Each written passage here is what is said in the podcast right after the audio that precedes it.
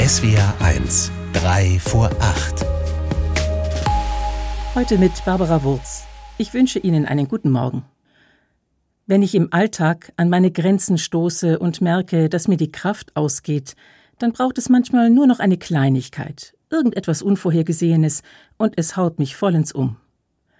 Als hätte es die Welt auf mich abgesehen, denke ich dann, das ist natürlich total übertrieben, aber trotzdem komme ich mir dann vor wie ein langer Grashalm oder ein Schilfrohr im Wind, das langsam eintrocknet und spröde wird, ohne Widerstandskraft, ohne Optimismus angesichts der schlechten Stimmung bei uns und den schlechten Nachrichten abends vor dem Fernseher.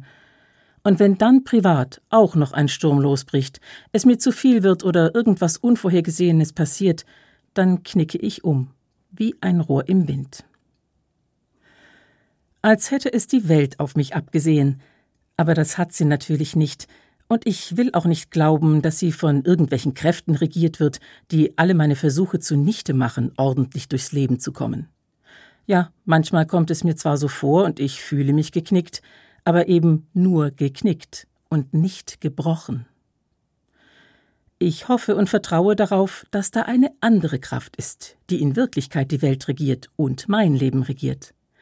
Ein Herrscher, von dem heute in vielen evangelischen Gottesdiensten die Rede ist und von dem es in der Bibel beim Propheten Jesaja heißt: Das geknickte Schilfrohr wird er nicht abbrechen und den glimmenden Docht nicht auslöschen.